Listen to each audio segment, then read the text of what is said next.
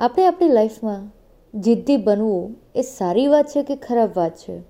એ guys હું છું રંગીલ હેતલ અને તમે મને સાંભળી રહ્યા છો મારા શોમાં, જ્યાં આપણે એવરીડે દરરોજ નવી નવી કોઈ વસ્તુ આપણી લાઈફમાં શીખીએ છીએ એક વેલ્યુએબલ થોટ્સ જેથી આપણે આપણી લાઈફને એક અલગ લેવલ પર લઈ જઈ શકીએ. ગાઈઝ આજે જે મેં તમને સવાલ કર્યો કે જિદ્દી બનવું એ આપણી લાઈફમાં સારી વાત છે કે ખરાબ વાત, એની પાછળ એક રીઝન છે અને એ પહેલાં મેં ઓલરેડી એક વખત જિદ્દી પર તમારી સાથે વાત કરી છે બટ આજે પાછી વાત કરવાનું રીઝન એ છે કે ઘણા બધા એવા હોય છે કે જે લોકો હિંમત હારી જતા હોય છે ને સુસાઇડ કમિટ કરવાના. ઘણી વખત જો આપણે સોશિયલ મીડિયા પર અમુક વિડીયોઝ જોતા હોઈએ છીએ, તો એના પરથી મને એક જ ક્વેશ્ચન થયો કે અત્યારે ટેન્થ ટ્વેલ્થની એક્ઝામ્સ આવી ચાલી રહી છે. તો એ લોકોએ પણ જીત કરીને આખું વર્ષ મહેનત કરી છે, પોતાનાથી જીત કરીને. સેમ વે આપણે આપણી લાઈફમાં એવી ઘણી બધી બેટલ રમી હશે, લડી હશે કે જેમાં આપણે જિદ્દી બન્યા હશું કે નહીં યાર તારે કરવાનું છે કરવાનું છે કરવાનું છે. જો આપણે એથ્લેટ્સની વાત કરીએ, તો એ લોકો દરરોજ જિદ્દી બનીને એક્સરસાઇઝ કરતા હોય છે, એક ડિસિપ્લિન મેન્ટેન કરતા હોય છે. કેમ? કારણ કે એ લોકો એથ્લેટ છે ને એ લોકોને ખબર છે કે એ લોકોને આ વસ્તુ જોઈએ છે જોઈએ છે જોઈએ છે. સેમ વે મેચ ક્રિકેટ આપણા ઇન્ડિયામાં સૌથી ફેવરેટ ગેમ છે. તો જે ક્રિકેટર્સ છે ને, એ લોકો પણ પોતાનાથી ઘણી વખત હારી જતા હોય છે.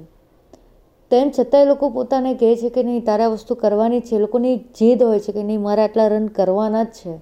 મારે આ મેચ જીતવાની જ છે મારી ટીમ માટે, મારા દેશ માટે. જે પોલીસવાળા પોલીસવાળા હશે, એ લોકો પણ સેમ વે એ લોકો જીત કરીને, એ લોકોના ડ્યુટી પર જતા હશે, પોતાની ફેમિલીથી લડીને. એ લોકોને ખબર નથી હોતી કે એ લોકોનો આજનો દિવસ એ લોકો રાત્રે ઘરે પાછા આવશે કે નહીં આવશે. સેમ વે જે લોકો જાડા હતા યા પતલા હતા, એ લોકો એક બોડી શેપ લાવે છે બોડી શેમિંગને લીધે. તો એ રીઝન પણ છે એ લોકોની જીદ કે નહીં, આ મારે કરવું છે. ગાઈઝ સેમ વે આ એન્ટરપ્રિન્યોર જે લોકો આજે સક્સેસફુલ એન્ટરપ્રિન્યોર છે ઇન્ફ્લુએન્સર્સ છે, એ કેવી રીતે આ લેવલ પર આવે છે?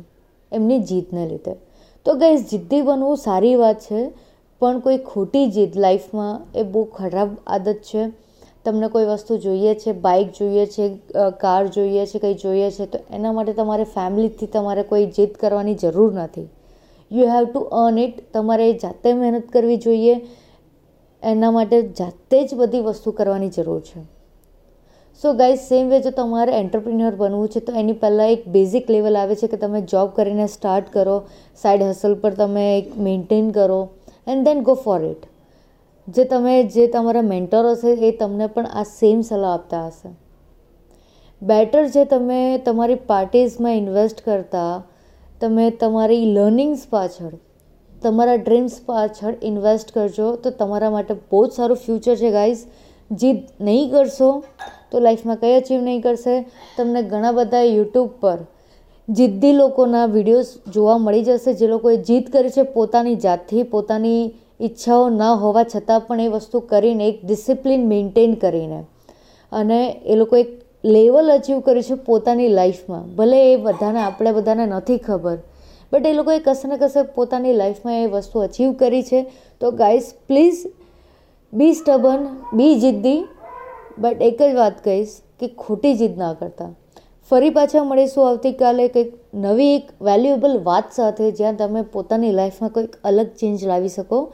અને જો તમારી પાસે કોઈ ટોપિક હોય તો પ્લીઝ મારી સાથે શેર કરજો. ફરી પાછા મળીશું. Take care guys good night